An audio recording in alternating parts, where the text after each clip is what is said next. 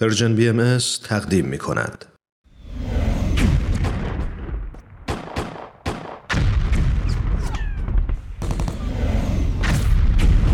معماران صلح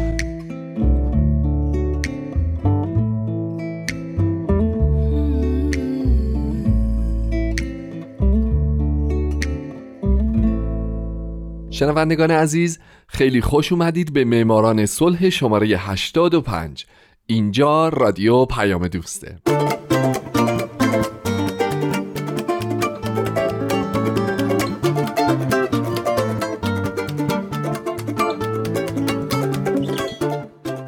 درود به شما فارسی زبانان این دهکده جهانی. من هومن عبدی هستم. به معماران صلح خوش اومدین. برنامه که اختصاص داره به برندگان نوبل صلح. اختصاص داره به زنان و مردان و سازمان ها و مؤسساتی که یا صلح دغدغه همیشگیشون بوده یا اگرم نبوده اونجایی که باید قدم بلندی برای صلح جهانی برداشتن و باعث شدن دنیای پر از جنگ ما بدتر از چیزی که الان هست نباشه.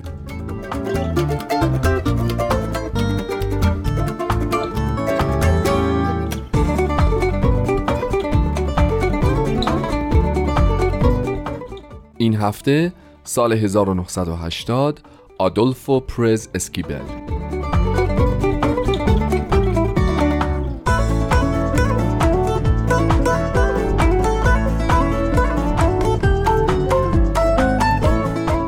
در سال 1976 کودتای نظامی در آرژانتین شکل گرفت و این کشور به مدت پنج سال زیر یک دیکتاتوری سخت روزگار گذراند. در این دوران بود که آدولفو پرز اسکیبل به عنوان فعال حقوق بشر و مخالف هر نوع خشونت شناخته شد. آدولفو در 26 نوامبر سال 1931 در بوینس آیرس متولد شده و هنوز هم در قید حیاته. او علاوه بر اینکه در زمینه حقوق بشر فعالیت می‌کرده و می‌کنه نقاش، نویسنده و پیکرتراش هم هست و چندین مؤسسه و انجمن رو هم در حوزه های مختلف تأسیس کرده.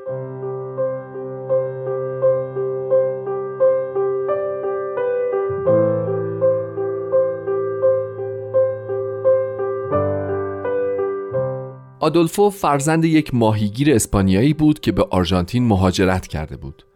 پدر شغلهای بسیاری رو تجربه کرده بود و درآمد ناچیزی داشت.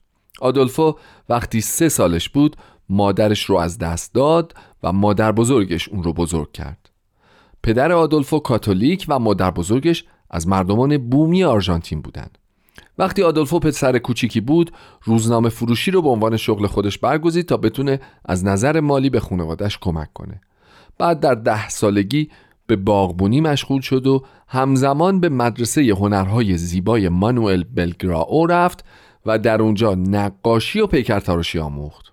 او سالها بعد به سمت استادی در این دورشته و همچنین معماری منصوب شد و برای 25 سال در تمام مقاطع تحصیلی از ابتدایی تا دانشگاه تدریس کرد.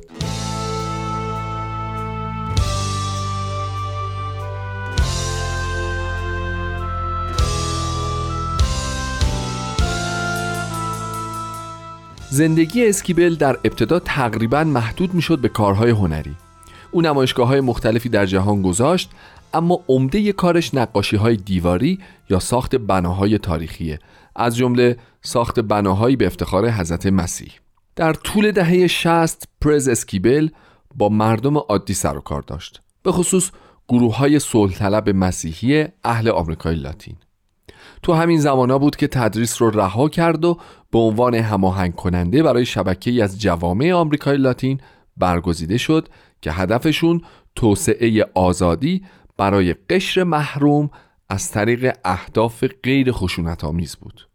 او یه بار در جای گفته برای ساختن دنیای جدید ما باید دستهای دوستیمون رو بدون کینه و نفرت و با عزمی راسخ به سوی هم دراز کنیم و هرگز در دفاع از حق و عدالت تردید نکنیم.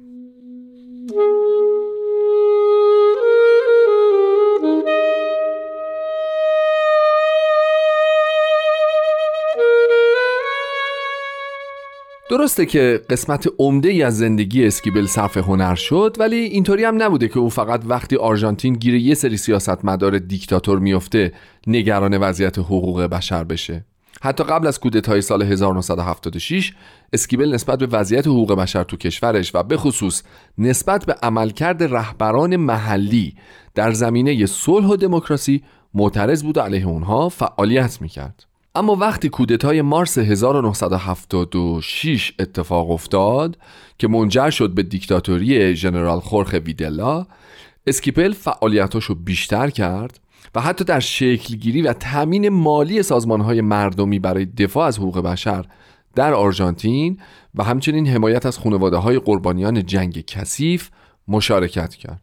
اینم بگم که جنگ کثیف به خشونت گفته میشه که از طرف دولت علیه مردم آرژانتین بین سالهای 76 تا 83 اعمال می‌شد. گزارش های سازمان عفو بین الملل نشون میده که در جریان جنگ کثیف حدود 15 هزار نفر روبوده، شکنجه و کشته شدند.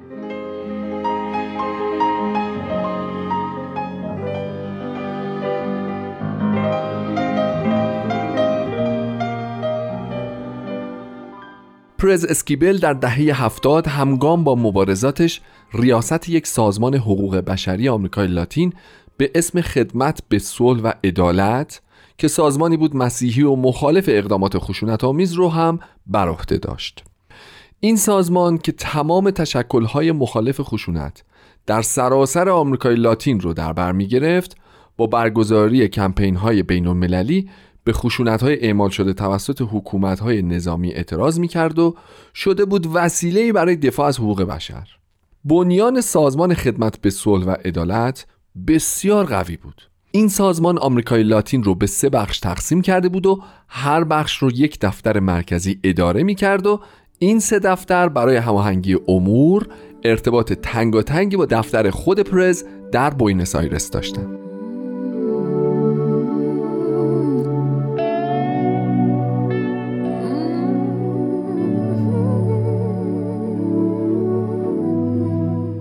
آدولفو پرز اسکیبل برنده جایزه نوبل صلح سال 1980 به خاطر فعالیتاش در زمینه حقوق بشر در آمریکای لاتین از سوی دیکتاتوری نظامی تحت نظر بود.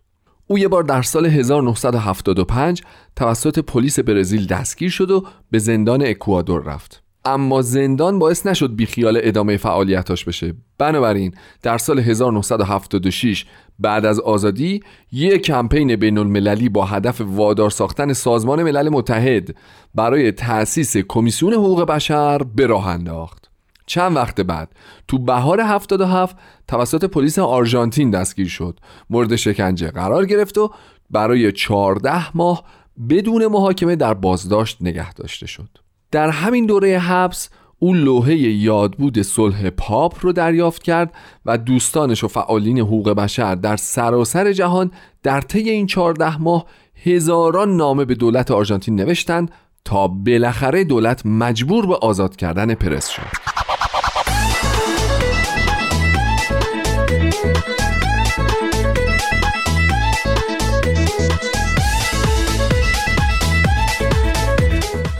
پرز اسکیبل که یه بار قبلا در سال 1976 به همراه مایریت کوریگان و بتی ویلیامز دو برنده جایزه نوبل صلح همین سال نامزد دریافت این جایزه شده بود بالاخره در ده دسامبر 1980 به خاطر تلاشهاش در دفاع از حقوق بشر برنده این جایزه شد. کمیته صلح جایزه نوبل در بیانیش تاکید کرد که اسکیبل با مبارزه شجاعانه و غیر خشونت آمیزش نوری رو در تاریکی خشونت های آرژانتین روشن کرد.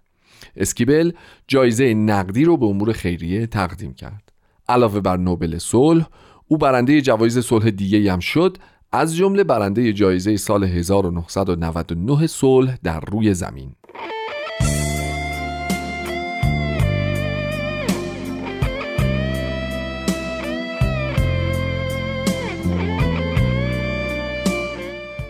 آدولفو کتابی رو نوشت در سال 1995 با عنوان همگام با مردم که در این کتاب از تجربیاتش در مورد عدم خشونت در آمریکای لاتین موارد خیلی زیادی رو بیان می‌کنه. علاوه بر نوشتن کتاب او همچنان به عنوان یک فعال حقوق بشر در حال فعالیته.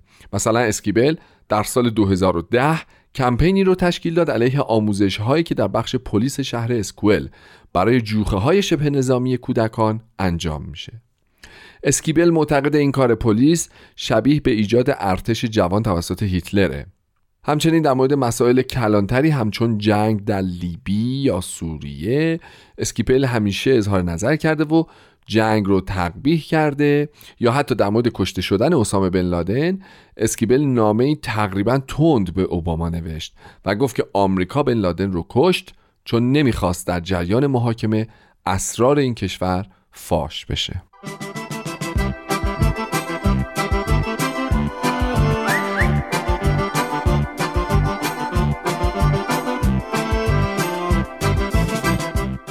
پرز اسکیبل از سالهای پیش از دو گروه مادران و مادر بزرگان میدان مایو حمایت کرد و به حمایتاش هنوز هم ادامه میده. خوبه که بدونین این دو گروه شامل زنانی هستن که سعی دارن حقایقی درباره جنایات حکومت دیکتاتوری روشن کنن تا در حق خانواده ها و فرزندان مفقود شدهشون عدالت اجرا بشه. عدالتی که اونا فکر می‌کنن با وجود به محاکمه کشیدن اعضای رهبری حکومت دیکتاتوری به درستی اجرا نشد. اسکیبل همچنین تا به حال دو دهکده صلح بنا کرده که جایی برای پناه دادن و آموزش بیخانمان ها و کودکان بی سرپرست آرژانتینی. اسکیبل با وجود سن نسبتا بالاش همونطور که در سخنرانی مراسم نوبل عنوان کرد همچنان به باور و فعالیت در راه ایجاد تغییرات بر اساس عدالت توأم با عشق که دلچسب ترین میوه صلح را به بار می آورد ادامه خواهد